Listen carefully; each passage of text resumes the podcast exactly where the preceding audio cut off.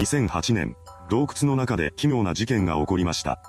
今回はその一件についてまとめていきます。すべての始まりは2008年1月5日のこと、高知大学学術探検サークルのメンバーなど男女13人が岡山県新見市豊永赤馬にある姫坂かなち穴という洞窟を訪れました。このサークルは姫坂かなち穴を何度か探検していたそうです。当日、サークルメンバーに社会人を合わせた計13人が新見市に集まっており、その中からサークルメンバーの5人が鍾乳洞の探検に向かっています。時刻は午前11時半頃でした。5人は険しい道を進んでいきます。そうして彼らは奥にある地底湖に到着しました。その後、14時30分頃にサークルメンバーのうちの一人である名倉祐樹さんが地底湖で泳いでいる最中に行方不明になってしまいます。これに他のサークルメンバーはすぐ気づいたそうですが、彼らから警察への通報が入ったのは18時15分頃でした。この通報を受け、警察は捜索のための計画を立て始めます。ただし、その時点で時刻はすでに18時15分を回っていました。そのことから、安全性を考えて当初は翌日から捜索する予定だったそうですが、光の入らない鍾乳洞内なら昼も夜も関係ないということになり、捜索はすぐに開始されたようです。捜索隊は岡山県警新見署員など30名の隊員で編成されています。隊員は徹夜で必死の捜索を行いましたが、現場は洞窟の最深部にあたる地底湖です。まずそこにまでたどり着くことが困難でした。というのも、鍾乳洞内には胸まで水に浸かってしまうような場所や20メートルもある断崖などがあったのです。隊員らは数々の難所を越え、鍾乳洞に入ってから3時間後にようやく地底湖へと到着しました。しかし、この地底湖も簡単に捜索活動を進められるような場所ではありません。最深部ということで当然光は持参したライトしかありませんし、地形によって湖からの声は吸収されてしまいます。一歩間違えれば捜索中の隊員が命を落としかねません。そうした二次被害も懸念される中、捜索は4時間ほど続けられました。ですが、そこまでで限界が訪れます。隊員らは険しい道を戻って外に出なければなりません。そうした帰りの体力のことも考え、彼らは一時撤退することを決めます。翌日からも警察による捜索活動は続き、それは最終的に10日間にもわたったそうです。しかし、結局名倉さんを発見することは叶いませんでした。そのまま本件は名倉さんの事故死として処理されてしまうのですが、そこには多くの不審点があったのです。ここからはそうした点を見ていきましょう。事件に関する謎1、入道届。姫坂かなち穴は天然記念物であるため、中に入るときは洞窟を管理する新見市に入道届を提出する必要がありました。しかし、サークルはこれを提出していなかったのです。このことに関しては単に面倒くさがって出さなかっただけだろうという声もあれば、何か後ろめたいことがあったから出さなかったのだとする声もあります。事件に関する謎に、行方不明者の地底湖遊泳。地底湖に向かったサークルメンバーは5人だったとされていますが、地底湖に入って泳いだのは行方不明となった名倉さんだけでした。これにはサークルの伝統が関係していたと言います。探検サークルには姫坂かなチアナ奥で飲み会をした上で危険な行為をするという伝統があったそうです。その中の一つが地底湖を泳いで奥の壁をタッチしてくるというものでした。サークルメンバーによると、名倉さんはこれをしている最中に行方不明になったとのことです。彼の姿が見えなくなる直前、タッチという声は聞こえていたともしています。ただ、そこにも疑問は残ります。通報を受けた警察が捜索隊を編成して名倉さんの捜索に当たった際、中の地形によって地底湖からの声は吸収されてしまい、ほとんど何も聞こえない状態でした。隊員らの話では、意思疎通すら困難な状況だったとされています。本当にタッチという声が聞こえたのでしょうかそしてその後、名倉さんは溺れたことになっています。仮に、タッチという声が聞こえていたとして、それから溺れる彼の助けを求める声や水面で暴れるような音はなぜ聞こえなかったのでしょうか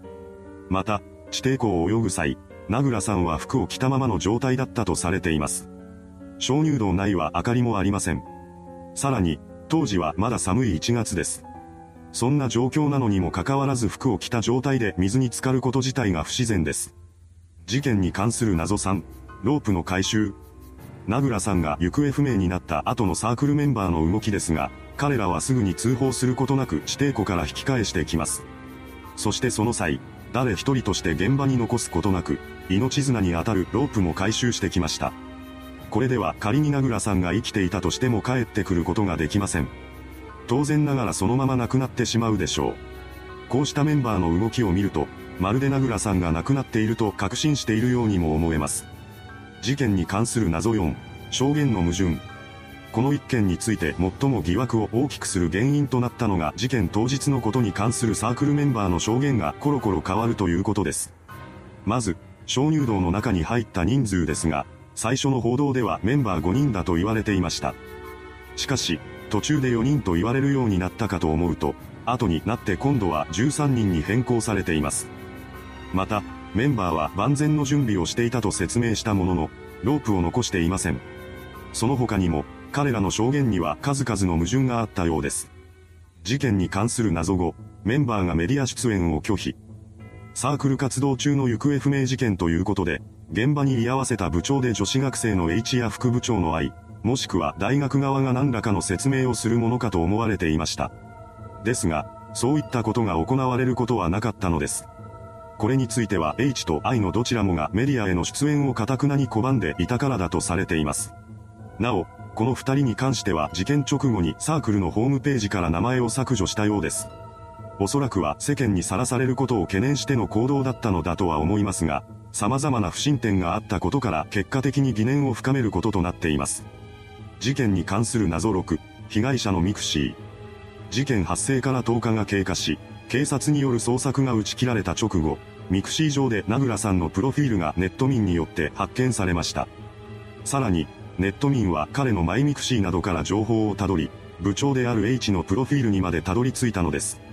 彼女のプロフィールの名前はもともと本名をいじったものだったのですが、捜索が打ち切られた後から本名とは一切関係のない名前であるウスタというものに変わっています。ただ、プロフィールを見ればウスタが H だと簡単にわかる情報が載せられていました。おそらくはネット民によって名倉さんのプロフィールが発見されたことを受け、慌てて名前だけを変更したのでしょう。不審な点はこれだけにとどまりません。しばらくして何者かが名倉さんのミクシーアカウントにログインし、名前を変更したり日記を削除したりし始めたのです。そうした動きの中でも特に気がかりなことがありました。それは名倉さんのマイミク一覧から H が外されたというものです。これに気づいたネット民がそのことをネット掲示板2チャンネルに書き込みます。すると間もなくしてマイミクは元に戻されました。しかし、当然ながらそれもネット民にバレてしまいます。その結果、H が名倉さんのアカウントに不正ログインし、自身に関する情報を消そうとしていると騒がれるようになったのです。事件に関する謎7、サークルの実情。特定されたサークルメンバーのブログなどから、探検サークルが鍾乳洞内で飲み会をしたりしては、泥酔した状態で危険な遊びを繰り返していたことが判明しました。こうしたことがバレて就職活動などに影響することを恐れたメンバーが証拠隠滅を図っているという説も浮上したようです。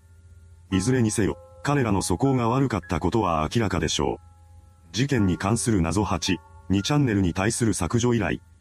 事件に関する報道が始まると、その異様な内容からネット掲示板でも大きな話題を呼ぶこととなりました。スレッドも立てられ、様々な憶測が飛び交ったようです。その中でサークル部長の H と副部長の I の特定をしようとする人が現れ出しました。するとその直後、九段のスレッドに削除依頼が出されたのです。それをした人物は名倉さんの知人を名乗る人物で、ネットワークを介して接続した先の機器であるリモートホストコンピューターは高知大学のものでした。このように、本件には多くの不審点が残されています。そうしたことから、世間では真相に関する様々な説が囁かれることとなりました。その中でも特に語られることが多いのは男女関係のもつれによって起こされた事件なのではないかというものです。サークルのメンバーは男性が15人、女性が10人でした。そんな彼らの間で何らかのトラブルが発生し、その渦中にいた名倉さんが突き落とされたのではないかと考えられたのです。また、この説に関しては男女関係のもつれが原因ではなく、いじめだったとされているものもあります。そもそもの話、名倉さんは本当に溺れたのでしょうか彼の遺体は見つかっていませんし、当時の映像などが残っているわけでもありません。名倉さんが指定庫に入り、そのまま行方不明になったというのはサークルメンバーによる証言でしかないはずです。そしてそんな彼らの証言には多くの矛盾点がありました。謎は深まる一方です。2008年に発生してからというもの、新たな動きを見せることはなかった本件ですが、10年後にあたる2018年にツイッター上で、岡山地底湖事件の真相を語りますというアカウントが開設され、多くの注目を集めることとなりました。ただ、これに関しては注目を集めたかっただけの人物がやったことで、信憑性のない内容だと思われます。いかがでしたでしょうか？闇が深い事件と言われている岡山地底湖行方不明事件。この一件により、現場となった姫坂かなち穴は立ち入り禁止になっています。捜索は打ち切られ、事故死として処理されているため、続報などが入ることはないでしょう。それではご視聴ありがとうございました。